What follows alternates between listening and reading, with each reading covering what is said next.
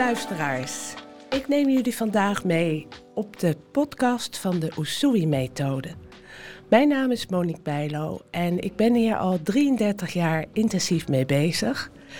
En uh, ja, pas het ook toe in mijn werk. Um, ik heb een uh, reïntegratiebedrijf en een cursuscentrum in Baarn. En ik heb Marnix Lamers bereid gevonden om mij vandaag te interviewen. En dat vind ik heel erg leuk. Marnix is een veelzijdige verbinder, een inspirator, procesbegeleider. Een creatief mens wiens leven in teken staat van levensvreugde, transformatie op weg naar een hele nieuwe aarde. Wat hem betreft mogen er nog veel meer poorten open in ons hoofd en harten en in de velden om ons heen. Zo is hij uh, actief uh, vanuit uh, de speelruimtemakers. dus dat is een soort ruimte voor echte verandering. En die speelruimtemakers helpen organisaties uit vaste patronen en perspectieven te komen. Zodat vernieuwende werkwijzen en betere verhoudingen werkelijk landen op de werkvloer. Daarnaast, uh, uh, Marnix, je bent wel heel veelzijdig, want dan krijg ik in één keer een aannemingsbedrijf. Ja. Ja. Motica. Motica. Ja. Ja. Nou, en daar doe je de promotie voor dit allround en wendbare bedrijf. En hij legt contacten, doet samen met de online marketing, promotie, blogs, media en zelfs een poolkast. Pol, ja, podcast als woordspeling met podcast, want het zijn Polen. Ja, ja, ja, ja dat dacht ik al dat het Polen waren. Nou, en daarnaast uh, uh, dat uh, our, our, Human Nature, dat is een eigen eenmanszaak. Ook gericht op procesbegeleiding en veranderprocessen. Waarvan hij een platform wil maken voor de nieuwe aarde. En daarnaast, we zijn nog niet klaar, geeft hij ook nog lachwondershops. Lachwondershops. Lachwondershops. Ja, begeleid reizen met de magische truffels. Nou, is al langer dichter en sinds kort ook rapper onder de naam Postplayer. Daarnaast, uh, dat is nog niet uit hè, een bijzonder boek ben je aan het schrijven. Holy Shift. Ja. Yeah. Over de grootste transformatie ooit. Wij nu en hier. De vijfde dimensie toelatend op de aarde. Waarbij we beter het organische algoritme kunnen kiezen dan het artificiële. Exact. Kortom, een bevlogen mens. Het is, een, het is een heel verhaal. Maar deze bijzondere man gaat mm -hmm. mij nu interviewen over de Usui-methode. En... Uh, nou, daar ben ik heel erg blij mee. Dus uh, ik ben helemaal klaar voor Marnix. Kom maar op. Ik ook. Ja, nou, fijn dat we dit samen doen, uh, Monique. Uh, ja, in dit gesprek gaan we in hè, op de Usui-methode en op jouw uh, pad daarin. we blikken terug op het leven van deze bijzondere Japanse man. En ook wat het nu kan brengen. En ehm, ja, ik heb uiteraard alles bestudeerd. En we hebben het er ook over gehad tevoren. Ik denk dat het interessant kan zijn voor uh, zowel meer nieuwelingen op dit pad als ook mensen die uh, ja, al langer bezig zijn met energetisch werken en manieren van heling. Um, en ik wil ook jou dat vragen, wat, voordat we erin duiken, voor, voor, wie is dit volgens jou interessant, hè, waar we het over hebben? Nou, ik denk, uh, Marnix, dat de doelgroep echt heel erg breed is. Want ik denk dat het voor iedereen is bedoeld. En uh, het is de oudste geneeswijze ter aarde. Het staat opgetekend in het Sanskriet. En het is herontdekt uh, door een uh, Japanse theoloog die daar ongeveer zijn hele leven aan heeft gegeven. En ook op het randje van leven en dood gebalanceerd heeft om erachter te komen. En um, ja, weet je, dat, er zijn natuurlijk een, een heleboel geneeswijzen die gewoon verdwenen zijn en dan weer terugkomen. Hè? Die gekoppeld zijn aan de natuurwetten. En ja, dit is, dit is echt de, de oudste. Dat is ook uh, uh, bewezen. Want het is uh, opgetekend in een, in een taal waar geen klank aan gekoppeld is. Weet je, en dat wat ook, ook de oudste taal ter wereld is. Dus. en dat is het Sanskriet bedoel je? Ja, en daarvoor het Pali natuurlijk. Ja, oké. Okay. Ja. Dat is, dat is, lastig voor te stellen voor mij, een, een, taal waar geen klank aan gekoppeld is. Hoe ja. kan dat? Ja, ja nou, dat, je hebt er wel meerdere hoor. Um, hè, dus het werd, uh, werd in symbolen, uh, werd alles en in tekeningen gedaan. Glyphen.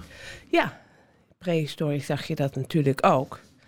En dat, dat was eigenlijk het, uh, het, het, oude beelddenken dan. Ja, precies. Het oorspronkelijke beelddenken. Ja. Oké, nou laten we eens verder uh, kijken naar uh, Usui. We hebben het over Mikao Usui. deze man die heeft iets bijzonders achtergelaten. Het heeft jou gegrepen, het heeft jou gefascineerd. Het is op je pad gekomen. misschien hier en daar tegen wil en dank. Daar gaan we het ook nog wel even over hebben. hebben ook tevoren gezegd. wie was deze man? Wat heeft hij ontdekt?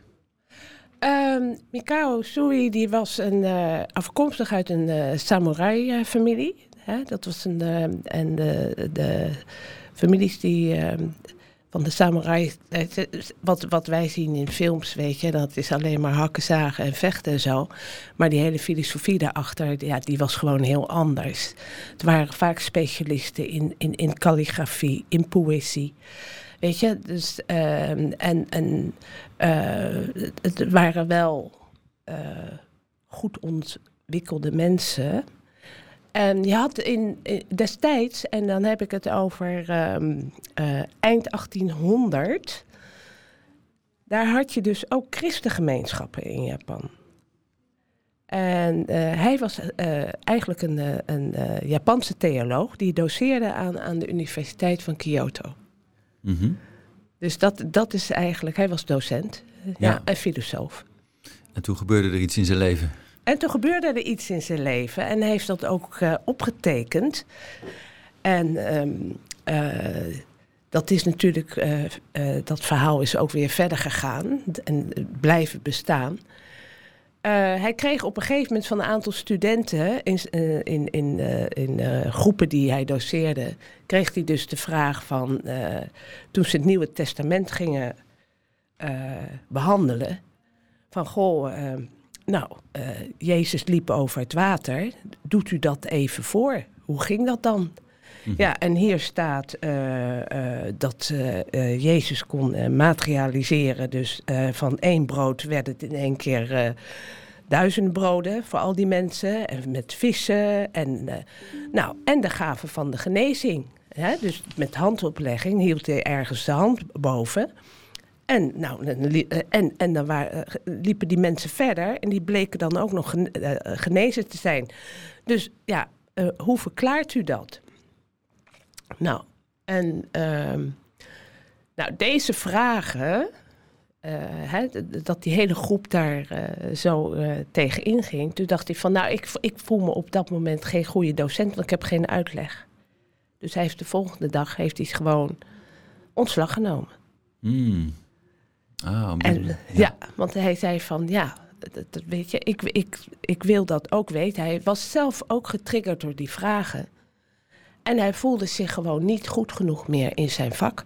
Hij voelde van, ik kan pas weer docent zijn als ik dat en dat weet. Nou, ik denk wel dat dat de reden is geweest. Weet je, want anders ga je niet gewoon, ja. Ik, want hij is er ook daadwerkelijk naar op zoek gegaan. Het was niet zo van dat hij zich beledigd voelde en, uh, hè, want dan, mhm. Dan schuif je het van je af. Maar hij heeft dus eh, echt gewoon gezegd van, nou.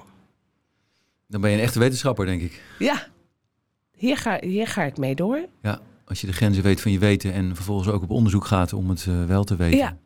En daar heeft hij heel wat voor gedaan. Ja. Hij is op allerlei plekken geweest. Hij heeft andere talen bestudeerd. Ja, bij, ook bij andere universiteiten, andere religies. Um, hij heeft ook uh, veel uh, met, met um, ja, mensen gesproken die best wel op, op een uh, een hoge standaard stonden hè, van het leiden van de stroming van een bepaalde religie. Daar is hij ook mee in gesprek gegaan. En uh, ja, de hele wereld een beetje rondgereisd. En, en 22 jaar en hij had het antwoord nog steeds niet. Nee, en wat dacht hij toen? nou, eigenlijk, um, hij had um, na zijn ontslag, uh, na, uh, in Kyoto, is een, uh, een klooster voor zen-boeddhisme. Mm -hmm. En hij was bevriend met de abt daar. En um, die abt, daar is die, daar, dat was zijn eerste uitstapje, zeg maar. En daar is hij ook een, een tijdje geweest. En uh, die abt die had nog wel rollen met sutra's. En eh, die, dat zijn die heilige geschriften uit Mhm. het Sanskriet. En die zei van ja, ehm, misschien moet je daar eens in kijken. Die had hij toevallig in dat klooster liggen. Maar omdat eh, niemand eh, die sutra's kon vertalen, weet je, niemand wist wat, wat er stond, wat hij ermee moest doen. En van daaruit is hij dus verder gegaan. En na 22 jaar is hij dus weer in datzelfde klooster terechtgekomen. Mm.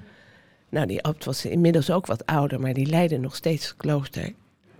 En die zei van ja, nou ja, er is gewoon maar één weg dan. Want dit, als, je, als je de 22 jaar over één vraag doet in je leven en je besteedt daar al je tijd aan en je hebt nog steeds geen antwoord en het is zo belangrijk voor je, dan eh, is, de, is de enige weg eh, ga mediteren op de Heilige Berg in Kyoto. Nou ja, je hebt een Heilige Berg in Kyoto.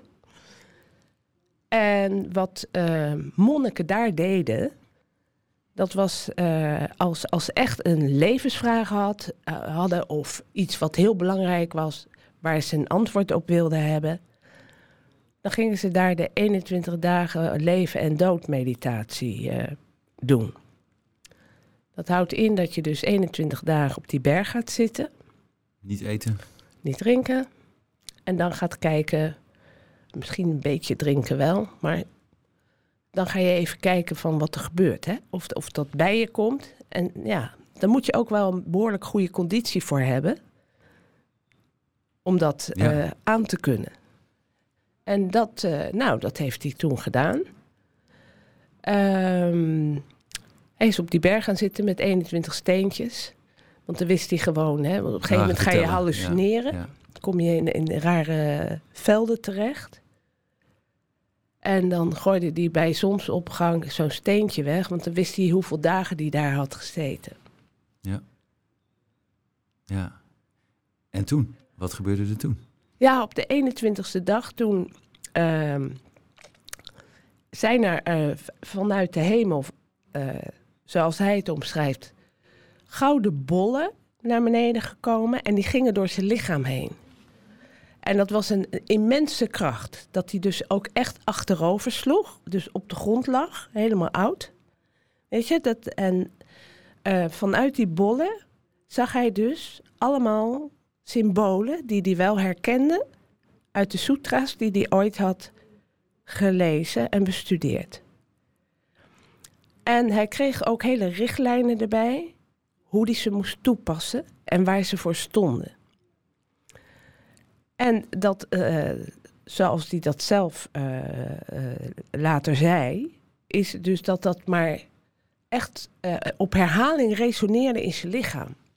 Alsof die een soort, alsof erin geprint werd. Ja. Als, als een soort eh, blauwdruk, weet je. En, dus, en dat heeft Transmissie. een soort transmissie. Ja. Hij kon zich ook niet herinneren hoe lang dat hele gedoe heeft geduurd. Weet je, dus dat was ook tijdruimte, eh, dat kon hij niet herinneren. Hij wist alleen op een gegeven moment wel dat het weg was. Ja. En dat de wereld er gewoon eh, heel helder en licht om hem heen uitzag. En dat hij zich topfit voelde. Dus van, van nou, oké. Hij kon ook zelf eh, heel makkelijk die berg afwandelen. Nou, er werden nog wel eens mensen van die berg afgeholpen. Want daar beneden aan die berg was een herberg. Waar die monniken dan gingen herstellen. Mm. En eh, Als, Nou het ja. als het verblijf daar te zwaar was geweest. ja, Ja. Ja, dan ging ze daar herstellen. En dan werd, werd, werd de frequentie van het eten werd een beetje opgebouwd. Weet je, totdat ze weer... eh, eh, nou, In 3D konden functioneren. ja, bijvoorbeeld, ja. Ja. Dus hij kon gewoon zelf zelfstandig die berg aflopen. En ehm, eh, ging dus ook naar, naar, naar die herberg hè, die daaronder stond. En eh, hij zei van, eh, nou, eh, doe maar maar een Japans ontbijt. Hij had echt honger. En toen zei die waard van, nou, dat ga ik jou niet serveren. Dan klapt je maag uit elkaar. Want het zijn, ik weet niet of je dat wel eens hebt gezien, maar het is zo'n groot blad met ongeveer eh 21 schaaltjes. met van alles erop en eraan. Ja. Nou, hij zegt, nee hoor, ik neem dat risico wel. Ik zeg, kom maar door met het ontbijt. En ehm, eh, de dochter van, die herbergier, die liep daar een beetje huilend in het rond, hè, met een ontstoken wang, want die had een kaakontsteking. Maar die kon even niet terecht, want eh, degene die dat behandelde, hè, de tandarts, of in ieder geval die daar verantwoordelijk voor was, die zat even niet in Kyoto. Dus hij zei van, nou, eh, mag ik even? Dus ehm, ik leg mijn hand even op die wang. Dat deed hij tien minuten.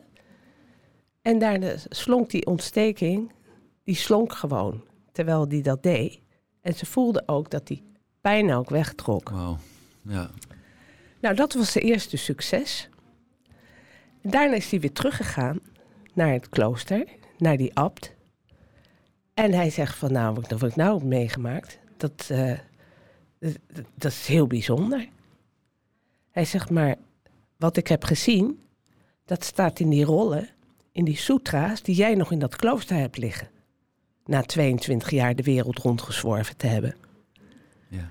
Hij zegt, ik weet alleen nu wat ik ermee moet doen. En, hij voelde ook dat wat hij had ontdekt, dat het zoiets bijzonders was. Dus hij ging met die, met die abt, hij bleef daar nog even een tijdje en hij ging met die abt gewoon, ehm, eh, ja, nou, filosoferen van, goh, hoe ga je dit nou de wereld inzetten? Weet je, hoe, hoe, hoe gaan we dat doen? Nou, en vanuit een bepaald beeld wat hij had, hè, dus Boeddha, eh, hè, dus hielp ook de armen, eh, de, de, de mensen die wat minder hadden, die het moeilijk hadden. Nou, er stond eh, Jezus ook onbekend, weet je. Dus hij denkt, ja, als je toch een gave hebt gehad, dan moet je daar mensen mee helpen die, die heel kwetsbaar zijn, die, hè, die, die het gewoon slecht hebben. Dus zijn besluit was om eh, te vertrekken naar Tokio.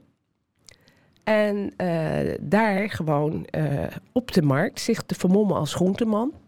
Hm. Dus en, eh, en, en dat was die grote markt, dat was ook in de achterbuurt van Tokio. En daar dus een, een, naast had hij een soort praktijkje. En daar mochten mensen dus gratis komen. Dus overdag werkte hij als groenteman en had hij contact met mensen. En als mensen problemen hadden of wat dan ook. Nou, dat heeft hij zeven jaar gedaan.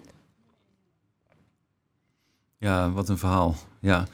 Sowieso trouwens wel mooi dat werken in vermomming is vaak eh, de beste manier om eh, je werk te doen. Ja. Dus eh, waarvan akte in dit geval. En zo is hij dus verder ehm, daarmee aan de slag gegaan. Ja, hij heeft dat zeven jaar gedaan. Maar op een gegeven moment was hij het zat. Want wat hij merkte, hè, dus dat al die mensen die met problemen bij hem kwamen, eh, met verslavingen, et cetera, weet je, en, en, en, en slechte gewoontes in hun leven. Nou, die kwamen bij hem gewoon eh, op zo'n behandeltafel liggen. En die kregen dan een hele behandeling. Nou, en- en weet je, dan was de accu weer opgeladen. Fix het maar even voor mij. Fix het maar even voor mij. Ja. En, ehm, eh, maar met bewustzijn gebeurde helemaal niks. En toen dacht ik, ja, maar dat, dat weet je, dat, dat, dat- er zit geen vooruitgang in. Dus eh, toen dacht hij, ja, dat, dat moet ook anders, weet je. Dat moet Mhm. ook anders. Dus, ehm, ehm, en hij voelde dat, hij dat, dat, dat gaf hem geen voldoening. En toen dacht hij van, nou, ik ga dus... eh, er zit een filosofie aangekoppeld. En ik ga lesgeven erin. Ik ga het anders aanpakken. Ja. Ik ga lezingen erover geven. Ik ga lesgeven. En als mensen komen voor een behandeling, want ik wil dat die behandeling een waarde krijgt. Dus dat, dat die hele methode een waarde krijgt. Weet je, dan moeten ze er ook maar wat voor over hebben, want ze gaan ook naar de dokter toe. Eh, ze, ze gaan ook naar een, eh, hè, een, een, andere therapeut toe. En, eh, Er dus, moet een motivatie zijn, anders werkt het niet. ja, ja, Anders is het weer iets van buiten wat eh, net als een pil eh, ja, ja, dan naar is binnen gaat. Ja, en eh, dus, dus daarvoor heeft hij gekozen. Dus mensen dus, die daar werkelijk ook wel dat wel interessant vonden. Ja. Ja. Uh, ik wil even de sprong maken naar ehm, hè, deze methode en, en wat mensen eraan kunnen hebben. Hè. Je hebt al een paar dingen genoemd. Uh, laten we daar nog even verder bij stilstaan. Ehm, jij hebt ook veel ervaring met het geven van behandelingen, hè, volgens de Usui-methode. Ja. Wat, wat voor resultaten zie je? Wat, wat beschrijven mensen zelf? Ja, nou, ik, uh, de mensen die bij mij komen, die hebben, die hebben meestal wel een probleem. Hè? Uh, of een, uh, te weinig energie. Of uh, klachten zoals astma, fibromyalgie, reuma. Nou, van alles en nog wat. Ontstekingen, um, uitputtingsverschijnselen. Um, nou, ik heb het inmiddels al een hele waslijst gehad. Ook in de sportwereld. De, e-, mijn eerste cliënten, dat waren scheidsrechters van de KNFB. Mm Dat was heel grappig, vond ik zelf toen, in 1989 of zo. KNVB? K, K, KNVB. Ja, de voetbalbond. Ja, okay. de, de, voetbalbond. Ja, ja, de, gro de, grote scheidsrechters die internationaal floten. Oh, bijzonder, ja. Ja, die kwamen als eerste, want die, um, uh, die zijn natuurlijk veel ouder uh, dan uh, de jongens die op het veld lopen. Dat scheelt vaak wel een jaar of 25. Nou, dat, dat, dat, fluiten is een soort uh, passie, CQ-verslaving, zeggen ze zelf. Hmm. Dus dat willen ze niet opgeven. En ze hebben vaak een hele goede baan. Het zijn vaak intelligente mensen. Dus uh, die krijgen dus blessures. Dus ik zat in, de, uh, in het begin heel erg in de mensen met blessures. Hmm. En ja, het werkt fantastisch op blokkades. Dus, um, dus dat, dat, heb, dat heb ik gedaan. En um, uh, ja, mijn, mijn uh, motto is ook altijd van... Uh, ik voel altijd wel hoeveel behandelingen mensen nodig hebben. Dat ik denk van nou, dat, dat, en waar dat vandaan komt, dat weet ik ook niet. Maar in ieder geval, dat, dat zeg ik dan ook. En dat klopt ook altijd. Mm -hmm. En als ik niks voor iemand kan doen, dan, dan zeg, zeg ik dat ook. ook. Ja. Ja. ja. dat is eerlijk. Ja. En ja, wat maakt deze methode zo bijzonder voor jou, volgens jou? Nou, wat deze, als ik het helemaal terugbreng naar de kern, wat er gebeurt tijdens zo'n behandeling, is dat je lichaam en geest weer uh, bij elkaar brengt. Mm -hmm. En het uh, zelfgenezend vermogen, dus um, dat, je, dat je dat activeert. Ja. En daar help je mensen bij. Ja. ja. En ja. dat is wat er gebeurt. En uh, dat gebeurt doordat ze in een uh, staat van hele diepe ontspanning komen. En uh, in, in die ontspanning gebeurt dit. Ja. Ja, nee, ik, ik geloof ook helemaal dat dat precies is wat, wat we mogen waar we nog meer naartoe mogen. Hè? Die ja. staat van diepe ontspanning en toelaten van processen die hun ja. eigen gang gaan in ons belang. Ja, ja. en als je kijkt van, goh, wat, wat uh, uh, doet een therapeut? Hè? Nou, dat is dus eigenlijk dat de therapeut een doorgeefluik is voor levensenergie. Mm -hmm. Je hebt diverse energievelden op deze aarde. En uh, levensenergie, dat is dat waar de planten op groeien, waar wij zelf op groeien. Weet je, dus uh, waar de natuur op uh, bloeit. En die levensenergie is beschikbaar voor iedereen. Ja, en daar kun je op intappen. Daar kun je op intappen. Wanneer mensen te veel blokkades hebben, blokkeren ze vaak ook die toegang tot de levensenergie voor zichzelf. Ja. Ja. Dus, en dat kan door stress, door pijnklachten. Trauma. Trauma. Weet je, dus dat, dat houden ze tegen. Weet je, dan, dan, dan blokken ze alles. Dus ook die, die, die doorstroming van het lichaam. Mm -hmm. Met die levensenergie. Die dus circulair ook blokkades kan opsporen en laten verdwijnen. Hè? De levensenergie die, die lokaliseert de blokkades ook, zeg je? Nee, de levensenergie stroomt door het, uh, door het lichaam en uh, lokaliseert die blokkades. Nee, dat, nee, zo zou ik het niet helemaal willen omschrijven. Het is wel, uh, hè, wanneer iemand blokkades heeft, eh, dan eh, ja, laat hij op die blokkades ook vaak, dat voel je ook, geen levensenergie toe. Wat, je, wat ik dus als therapeut kan doen, is dus die levensenergie subtiel tegen die blokkades uh, aan laten drukken, okay, ja. waardoor het open gaat. Ja, zo. Ja. Ja. Ja. Ja. Ja, ja geweldig. Je hebt ook beschreven vooraf hè, van je moet een goede sleutel hebben om hierbij te kunnen. En het zijn ook stevige energieën. Kun je daar wat meer over vertellen? Ja, um, uh, het is in dit systeem is het wel belangrijk dat je gewoon uh, uh, precies doet, weet je, wat de methode van je vraagt. Dus daarbij, dat is ook als je een een, een, drankje wil maken. Hè? Dus als je een dok dokter bent, of nou, als ik het ook even vertaal naar de, de, de, de, de juiste tomatensoep, de juiste Italiaanse tomatensoep. Daar moeten een aantal ingrediënten in, hm. anders is het hem niet. Het recept. Het is het recept. En dat is met dit ook. Dit is gewoon echt een methode, weet je, en die je gewoon uh, uh, moet volgen. Mm om, om, dit, om hiermee te kunnen werken. Ja. En als je dat lang genoeg doet, dan zit die methode op een gegeven moment ook wel in je als therapeut. Hè? Het Tuurlijk, wordt een, ja. Uh, dan belichaam je dat en ja. dan heb je het verinnerlijkt. Ja, en, en, en dan, dan ben je ze wat de methode, ja. bij wijze van spreken. Ja. En hè, om de deur open te doen, moet je de goede sleutel hebben. Ja, dat, uh, dat is uh, met alles zo, denk ik. Hè? Dus uh, het is ook, je werkt met symbolen. Dat, dat is ook zo. Het is een ritueel, een methode. En voordat je begint, moet je dat ritueel wel toepassen. En daar volgens handelen. En dan kun je die kanaal zijn voor levensenergie. Hè? Ja. En ik zie het altijd maar heel simpel.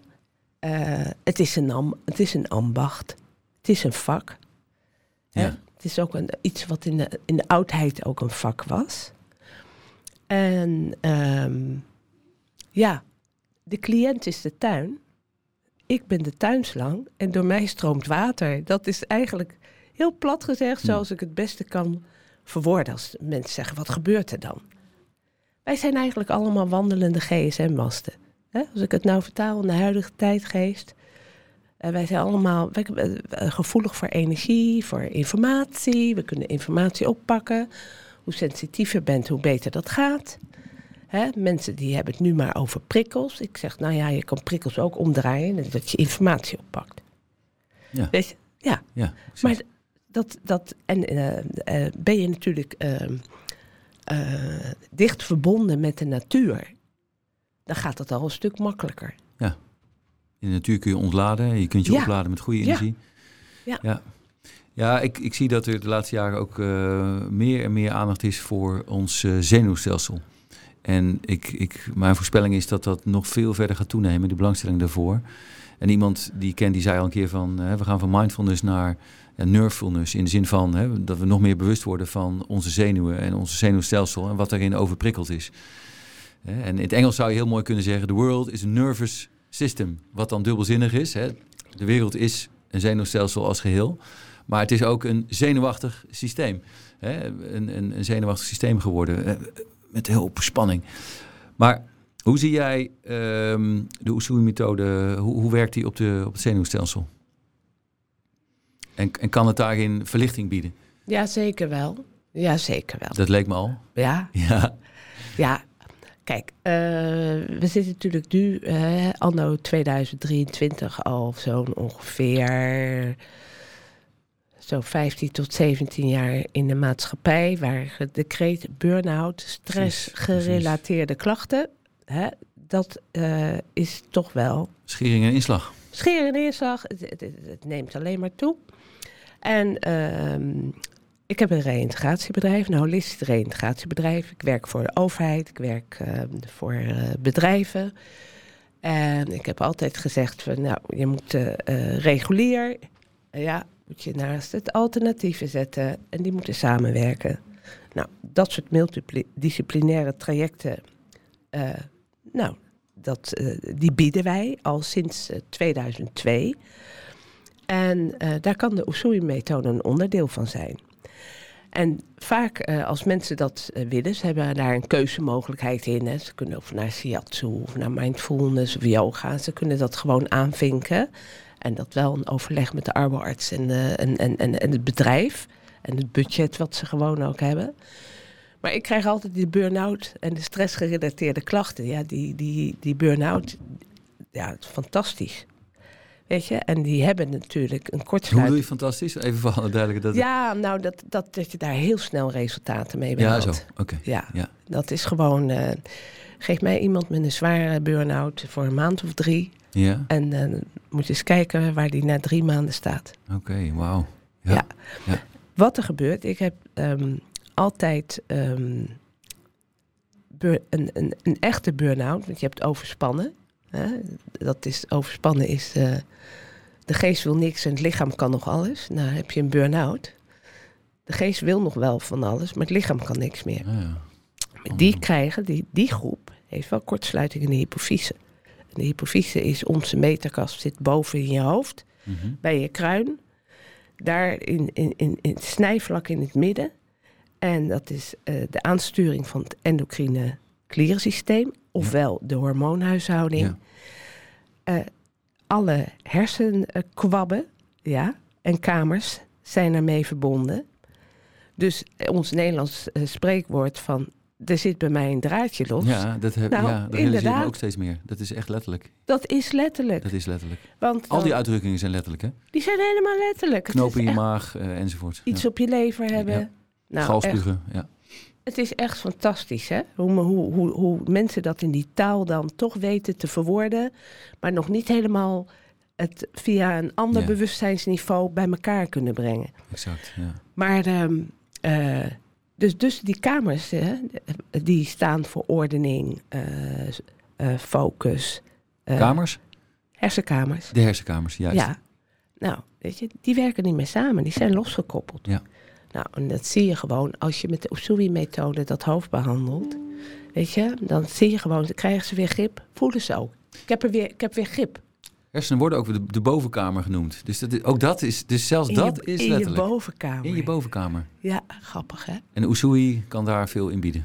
De Usui-methode, ja, voor mensen met eh burn-out klachten, ja, het is echt wel heel goed hoor. Geweldig. Bijnieruitputting, eh ja, is wel fantastisch. Ja. Ja. En jij voelt, ik heb dit uit te dragen. Dat doe je dus ook. Want daarom zitten we hier. En ehm, wat, hoe leeft dit in jou? Ja, ik vind het eigenlijk, als ik kijk naar eh, eh, andere the- therapeutische vormen, weet je, en, er zijn natuurlijk zoveel therapieën. Niet normaal wat je allemaal hebt. En sommige zijn ook echt super en fantastisch. En ik werk ook samen hè, bij mij in mijn bedrijf met mensen met een andere discipline die dat vertegenwoordigen. Weet je, ik ben zelf ook gek van shiatsu-therapie en zo vind ik ook fantastisch. En sommigen doen het heel goed op acupunctuur, bioresonantie, dat is ook wat we eh, regelmatig nog wel eens inzetten. Maar als ik kijk naar deze methode, deze methode is zo fantastisch, omdat die eh, energie die stroomt ook door jou heen als therapeut. Dus het hield jou en het hield eh, je cliënt. Weet je, dat is eh, heel mooi. Je bent de doorgeefluik eh, voor. En het is de oudste geneeswijze ter wereld. Het is echt de weg van pure eenvoud. Want het is een non-verbale communicatie. Het is heel fijn voor cliënten. Ze hoeven niks. Weet je, het is, eh, ze, ze liggen een, een, een uur op een tafel. Hè? Als, je dat, als ik behandel via de eerste graad, een uur op een tafel en ehm, in volledige ontspanning, in, in een veld van die levensenergie, weet je, waarin alles gebeurt. Daar, there the Hij magic zit- can happen. Ja, en eh, er zijn geen dogma's aangekoppeld. Eh Usui, en dat staat ook in mijn boekje, heeft wel vijf leefregels opgesteld. Ja, Dat hij zegt, daar moet je je wel aan houden, want anders dan dan kan jij geen kanaal zijn voor. Nou, dat vind ik, die vijf leefregels, die zijn goed te doen. Ik vind ze ook wel, uh, ja, ja, het klopt voor mij ook wel. Kun je ze even kort noemen? Uit mijn hoofd niet, geloof ik. Dan moet ik het boekje erbij halen, maar... Ik zal je helpen. Eer, ja, eerlijk leven. Hè? Ja, je geld eerlijk verdienen. Ja, niet boos worden. Niet boos worden, geen en zorgen niet maken. ergen, geen zorgen maken. Je grootouders eren. Ja, ja, ja. En die vijfde moet jij me even helpen. Die Ehm, nou, goed. eh, ik kan ze even niet zo snel vinden. Maar hele simpele, basale regels. Ehm, ja, daar kun je ook nooit eh, tegen zijn. Maar het kan nog wel eens een pad zijn om, om dat consequent te leven. Want Ja, elke dag... en- ja, je zei ook ook, hè, van elke dag word je ergens wel in getriggerd. en of gezond uitgedaan. leven. Gezond leven, ja. Ja, dat, Ja. Is, eh, dat is ook één. En die grootouders, eer je ouders, hè, daar bedoelt hij ook mee je leraar, je Ja. ouders en je Ja. grootouders. Ja, ook, die- ja precies. Dat, is, dat is ook wat hij daarmee mee bedoelt. En dat is echt wel een, een, een, een Oosterse ehm, leefwijze ook. Hè. Je ziet dat in het Oosten heel erg veel. Hè? Mhm. Dat grootouders staan nog echt eh, op een voetstuk. Hè? Ja. Leraren, spirituele leraren staan op een voetstuk. Weet je? En die ouders, ja, weet je, dat, dat zie je in het Westen allemaal wat minder. Ja. Ja, en dat, vind, dat vinden zij belangrijk. Dus daarin denk ik ook wel een beetje, dat, dat is in Japan ook heel erg belangrijk. Heden ten dagen nog, hè? Dus Mhm. dat is inderdaad eh, eh, leraren, grootouders. Dus het is een vrij hi- hiërarchische maatschappij, Ja. nog steeds. Dus dat is ook wel een beetje de Japanse vleugel die hij erin ja, heeft ja, ja, ja, gebracht. tuurlijk. Ja, hij is ook Japans. Ja. Mikao Usui. Ja. Ehm, nou, een mooi bruggetje. Ik wil het ook inderdaad even hebben over eh leraren en goeroes. Eh, overigens, je weet wat de oorspronkelijke betekenis van goeroe? Goeroe, Ja, wat het inhoudt? ja, daar zijn verschillende opmerkingen over. Hè? Je bent je eigen leraar. Ja, nou, dat, daar sluit ik me sowieso graag bij aan. Maar ik, wa- wat ik heb begrepen is goe is donker en roe is licht. Dus hij of zij die jou van donker naar licht helpt. Hè? Dus naar, naar de inzichten in jezelf. Oh, deze kende ik nog niet. Ja, uit, eh, dus dat is eh, Indonesisch. Ja. Of zeg je dan Maleis? Nou ja, goed. Maar ehm, dus guru. Eh, en ehm, nou ja, je, noemde al voetstuk. Eh, persoonlijk eh, heb ik daar heel veel moeite mee. Maar ik ben in mezelf ook nog wel tegengekomen dat ik zelf ook die neiging heb. Dus ik, ik zie ook de conditionering in mezelf. En die is wel eh, aan het verdwijnen. Ehm, en het, ik denk dat het een dunne scheidslijn is tussen respect hebben voor leraren. Hè? Gezonde eerbied, zeg maar. Versus inderdaad overdreven op een voetstuk zetten. En daarmee dus kracht weggeven. Ehm, ben jij, zeg maar, dit, deze dynamiek, hoe, hoe ben je die tegengekomen op dit pad? Ja. Ehm, Nou, ja. eigenlijk eh, dezelfde weg als eh, eh, dat de eerste leraar de beste bleek te zijn. Mm, Dus eigenlijk gewoon net zoals dat Usui dat had met eh, zijn abt, hè, uit Ja. het klooster van Zen-boeddhisme, die hem telkens op pad stuurde. En daarna natuurlijk de hele wereld uitzworf. Nou ja, dat heb ik ook meegemaakt. Dat is heel grappig. En eh, nou, dat is nog steeds mijn leraar. Hij is inmiddels al heel oud. Maar ik heb ook allerlei uitstapjes gemaakt en allerlei cursussen, opleidingen gedaan. Ik heb ook eh, eh, bekende spirituele leraren gezien. Ja, die mij hebben geleerd hoe het vooral niet moet. mhm. Weet je? En ik heb ook leraren gehad die fantastisch waren hoe het wel moet. Weet je? Dus het is inderdaad. eh, maar je leert ook van dingen eh, hoe het niet moet. Mhm. Hè? Om in het, in het midden te staan. We hebben natuurlijk. In Nederland hebben we nog een spreekwoord, als we even op die spreekwoorden komen. Dat is een spreekwoord ook uit de middeleeuwen. De gulden middenweg. En Ja. gulden was toen goud. Ja. Hè? Wij zijn, daarna hadden we de zilveren gulden, maar gulden was eigenlijk goud, een goudstuk. De gouden middenweg. Weet je, dus dat is. eh, eh, Wat, eh, wat is voor jou de gouden middenweg? nou, je hebt altijd, je hebt altijd twee kanenmuren. Ja, en de waarheid ligt, erg, de waarheid ligt altijd ergens in het midden. Hè? Dat is ook Mhm. een spreekwoord. Weet je, dus, dus ehm, het is ook heel goed, denk ik, om ehm, in je eigen ontwikkeling dingen ook van verschillende kanten te bekijken.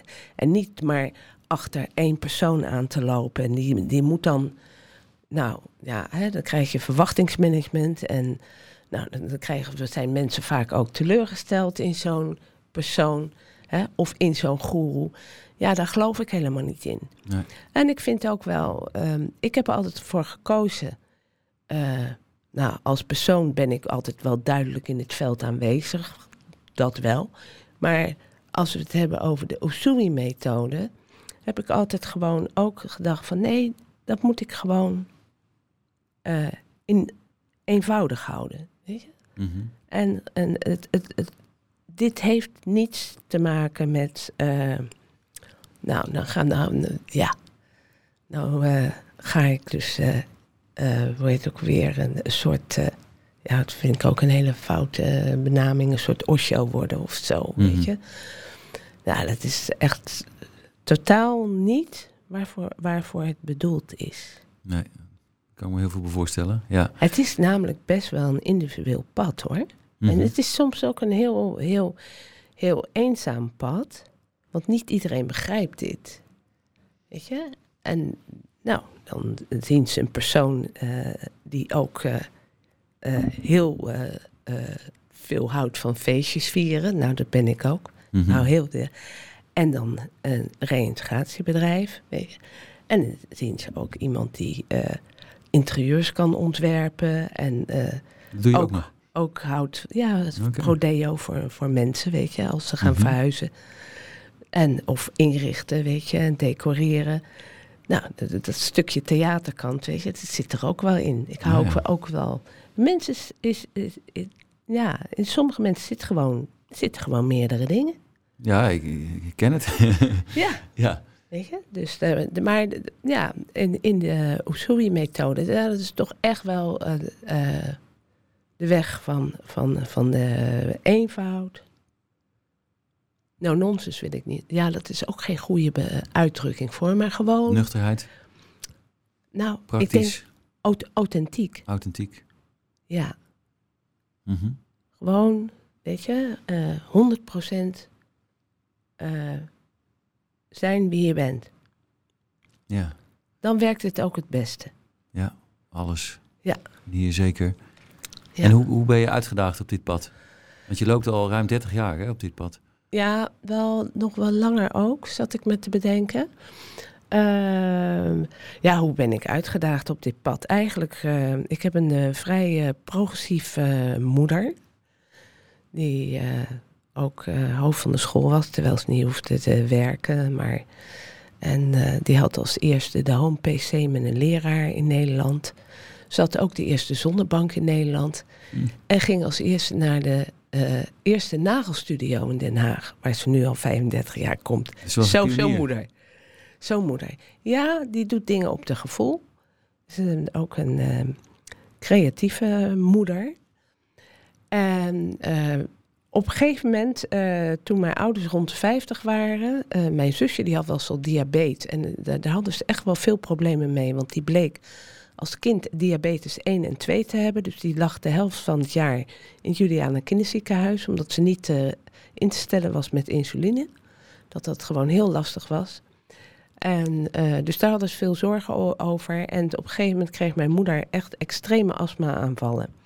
Dat ze eh, die hè, met prednison eh, eh, in het ziekenhuis, Rode Kruis ziekenhuis, en op een gegeven moment niet meer kunnen leven in Nederland. Mhm. Dus in Davos liggen. En mijn vader, die, ehm, eh, die bleek dus eh, geen hartkleppen meer te hebben. En eh, dus, dus die zaten allemaal te handelen met die gezondheidszorg. Nou, en die hadden medicatie wat zich maar opstapelde en opstapelde, weet je. En de klachten werden alleen maar erger. En op een gegeven moment is mijn moeder, denk ik ook voor mijn zusje, Mhm. ehm, ehm, gaan, anders gaan kijken. Dat ze denkt, nou, eh, dan, dan, dan moeten we maar eens een keertje iets totaal anders gaan doen. Hoewel ze dus ehm, ook wel heel erg van de kerk was. Dat had ze ook. Weet je, of in ieder geval gods, godsbewustzijn. Weet je, ja, dat, dat, dat meer. Weet je, dus, dus die, en, en, en op, op een bepaald moment ehm, eh, zat ik voor mijn allergieën bij een homeopaat. En bleek mijn moeder allemaal in één week ook ergens te zitten. En die zat daar en die zat daar. Dus en op een gegeven moment, eh, toen zei ze van nou, ik heb nou een weekendcursus gedaan. Nou, dat, eh, dan moet je maar even langskomen. En ik had toen nog wel eens, kon ik ehm, eh, twee, drie keer per jaar extreme hoofdpijn hebben. En dus zei ze, nou, ik heb een behandeltafel gekocht, dus kom maar even langs en eh, dan moet je daar maar even op, op gaan liggen. Dat was ik een jaar of 25 of zo, 24. Dus ik ging bij haar op die tafel liggen. Ik denk, mijn moeder is Tita tovenaar geworden, joh. Ze zegt, goed hè, goed hè, werkt. Zegt ze, Ja, ik je ga- voelde meteen dat het werkte? ja, dus eh, ik ga jullie ook voor zoiets opgeven. Nou, daar hadden mijn zus en ik helemaal geen zin in. Hm. Wij waren met andere dingen bezig. Dus eh, wij waren bezig met van, wanneer gaan we op wintersport? Ja, Ook belangrijk. ook belangrijk, ja. En, eh, dus ze zeiden, ja, leuk. Nee, dat krijgen jullie van mij, hoor. Dat is goed, dat moeten jullie allemaal doen. Dus mijn moeder is eigenlijk wel een aanzet geweest voor die weg. Ja, duidelijk. Weet je, en toen kreeg ik een eh, meditatiejaartraining voor mijn verjaardag cadeau. En sterker nog, dan had ze me zonder dat ik het aan mij had gevraagd, had ze me daar al op, op, op de deelnemerslijst gezet. Kijk, Nou, dat was mijn moeder. ja. En je ging wel. Nou, Of met een beetje tegenzin. ook twee, drie keer afzeggen. Ja, ja, ja, ja. Dan, eh, uiteindelijk van, nou oké. Ja. Maar het was, toen, het was toen ook wel een beetje. eh, Ja, je was. Of, kijk, wij waren niet mensen ehm, eh, die in een India-jurk liepen met gebreide sloffen. Weet je, ik kom uit een VVD-milieu. Ja, dus. dus Mhm. nou, het was een beetje un unusual, hè? Ja. Ja. Ja. En daar werd ook wel een beetje op een gegeven moment. eh, dat, dat, dat, eh, die vriendinnen van mijn moeder, die snapten het al helemaal niet. En die zeiden van, dat is toch wel, eh, ja, die Ilse slaat wel door. Hè. Het is toch wel zielig voor Jaap. Jaap is mijn vader. Maar mijn vader die liet dat allemaal gaan en die had sluimerend interesse. Dus die keek er gewoon naar. Wanneer wij het niet zagen, zat hij ook die boekjes te lezen. Hm. Weet je, die mijn moeder gewoon uit haalde. Maar eh, ja, dus mijn moeder is daarin heel belangrijk geweest.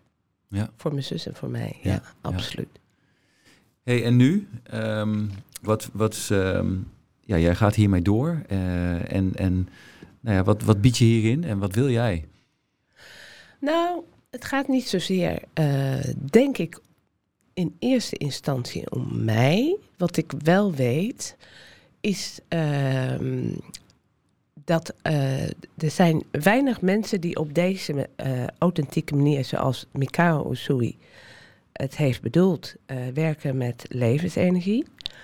En ehm, eh, er zit ook een heel offerprincipe zit erachter en een, een filosofie van ook hoe je mensen opleidt. Nou, en dat stuk, weet je, dat zou verloren gaan, Mhm. omdat ik heb de afgelopen 25 jaar gekeken of, of gewoon ook eh, eh, leraren die daarmee bezig waren, weet je, die, die zijn op een gegeven moment hebben een andere afslag genomen en nou, die vonden dat het op een andere manier moest. Dat, dat, weet je. En ik vind het zo belangrijk dat die, dat die authentieke vorm, die originele traditie, dat het nog blijft bestaan. Dus ik heb besloten van, nou, ik ga daar toch de komende jaren ehm, daar structureel eh, op inzetten om lezingen daarover te geven. En eh, ja, dat mensen een keuze hebben en, en om mensen daarvoor te inter- eh, interesseren, dat die authentieke vorm zoals hij dat eigenlijk bedoeld heeft, weet je, dat dat, dat nog zo'n beetje intact blijft. Daar zit je echt op in. Ja, jij daar- voelt, daar jij zit voelt je in. om dit uit te dragen. Of het wil, het wil via jou, hè, zou je kunnen zeggen. Ja, nou ja, ik voelde me in, in eerste instantie liever helemaal niet geroepen om dit uit te dragen. Want eh, eh, ik vind het altijd heel fijn als een ander dat gaat doen. Dat is een geintje, hè, maar het is wel zo. Hm. En, ehm, maar ja, weet je, eh, als je iets weet, dat is wel met, met spirituele kennis is dat zo. En ehm, ik weet ook van mezelf dat ik een... dat de behandelingen die ik geef altijd heel goed effect hebben. Hè? Die heel effectief hun werk doen en mensen er ook allemaal heel erg blij mee zijn. Dus het brengt ook ehm, zoveel eh, eh, verlichting en positiviteit en energie. Dus Mhm. ja, weet je, dat, dat moet uitgedragen worden. Ja, Weet je, dat, dat, dat, dat, dat kan niet. Dat kan gewoon niet. ja. Als je, als je het niet zou doen, en ik zou daar aan die hemelport staan, en dan komt Petrus me even ophalen. Dan zegt hij, eh, nou, dat was niet zo, eh, dat was niet zo goed, eh, Monique. Je hebt dit te doen. ja, ik, nee, ik weet wel dat met, met, met, ja, met, ook met talenten, hè? als je ergens een talent voor hebt, moet dat de wereld in. Geloof ik ook in. Want ik ben ook loopbaanadviseur, dus ik weet ook op dat vlak hoe dat werkt. Ja. En als je dat niet doet, dan laat je iets liggen. Nou, nou ligt mijn talent ligt redelijk op dit vlak. Ja. Ik ben een, ook een mens met veel vaardigheden, maar mijn talent ligt eigenlijk op dat vlak. Ja. Ja, dat, dat moet je, daar moet je wel iets mee doen. Ja. Hey, voordat we gaan eh, afsluiten, hoe, je had het over de lezingen. Ik heb begrepen elke twee weken op maandagavonden. Ja. En ehm, ja, dat, dat begint binnenkort of dat draait al? Ja, dat draait al. We zijn ermee begonnen eh, dit jaar. Eh, we hebben op eh, de website www.mcspirit.nl mcspirit.nl .nl, ja. Of je googelt mijn naam, Monique Bijlo, met dubbel O. en een lange Dat is- ei. Ja, er zijn wat meerdere spellingen. We hebben Ja, ja. de keeper van Feyenoord, maar dan schrijf je weer anders. Dus die niet. Die niet. Die, niet, die spelling. Ja. Nee, en ehm, eh, daar staat op de agenda. We hebben dus eh, om de week, dus iedere twee weken, is er eh, in Koetshuis Madura in Baarn. Hè, dat zit op de Javelaan nummer 24. Dat is een holistisch cursuscentrum. En daar zit ook het reïntegratiebedrijf McSpirit. Daar hebben we om half acht een lezing. Dan krijg je ook het boekje. Iedereen is gewoon welkom. En dat is eigenlijk eh, nu de eerste keer is eh 13 februari. Nou, het staat allemaal in, Ja. eh, op de agenda. En daar kun je gewoon voor aanmelden. Ja, hartstikke goed. En dat boekje nog even. Je hebt een eh, boekje geschreven, ik heb het gelezen. Hè? Dus een soort, ja, ook hè, historische eh, uiteenzetting, kort. Hè? Heel, heel Ja, het is een long read, ja. ja, beeldend beschreven over zijn leven. Je hebt er een aantal dingen van verteld. En ook de praktische kanten van de Usui-methode staan erin. Ja? Dus op welke punten van het lichaam, hè? de organen ook waar je op werkt. En eh, nou ja, jij hebt dat geschreven, heel toegankelijk. Dus dat kunnen mensen... ja die eh, krijgen dat gewoon krijgen mee. dat mee. Ja. ja. Nou Monique, eh, een hele reis hebben we gemaakt. Ook terug in de geschiedenis. En eh, is, er, is er nog iets wat je de luisteraars tot slot wil meegeven? Ehm, nou, ja, kom gewoon naar de lezing. Ja. En hoor het verhaal een keer, weet je? En eh, kijk of het wat voor jou is. En dan wil ik jou heel hartelijk bedanken, Marnix. Want top dat je me hebt geïnterviewd. En eh, Graag gedaan. nou, ik ben ook heel benieuwd wat er nu op Spotify staat zometeen. Goed, gaan we naar luisteren. Dankjewel. Dankjewel. Oké.